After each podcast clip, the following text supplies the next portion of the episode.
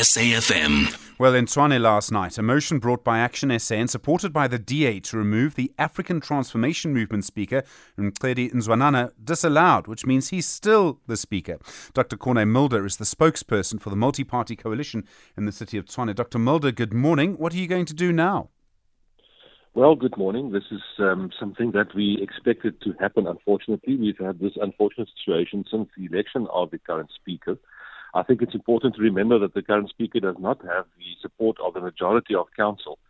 So the multi-party coalition brought this motion in the name of the uh, of Action SA, and uh, once again, the speaker used his power to disallow the motion. So unfortunately, we don't have many options, but we do have a meeting tonight of the coalition oversight group where we will discuss this but most likely we will be forced to litigate again and to take this to court because it seems that it's impossible to get rid of the speaker. I would like to ask you a question in your position as a member of the Freedom Front Plus, and there's a meeting chaired by the deputy president today involving the ANC and opposition parties to discuss coalitions and measures to possible changes to the law to make them work better. As the FF Plus, are you going to be part of that? Are you? Do you think something constructive can come from that meeting?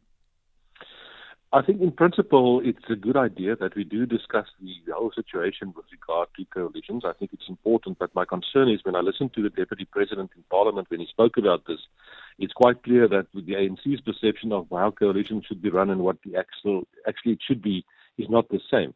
It's quite clear that the ANC wants to amend or bring some legislation to try and keep themselves in power, and that's going to be a problem. But we have to start somewhere, so we'll participate and let's start talking about this. Dr. Corne Mulder, thank you. Spokesperson for the multi party coalition in the city of Tshwane.